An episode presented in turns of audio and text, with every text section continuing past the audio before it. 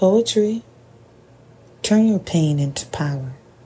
When you are hurting, start creating. Put your heart into your work.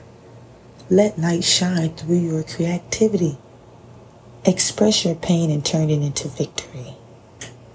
Turn your pain into power.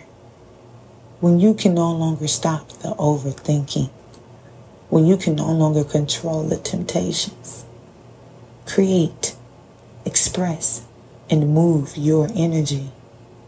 Transform your thoughts.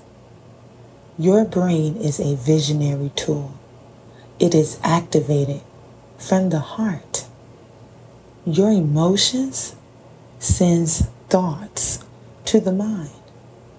Take advantage of the energies that are sent your way. Turn it from negative to positive.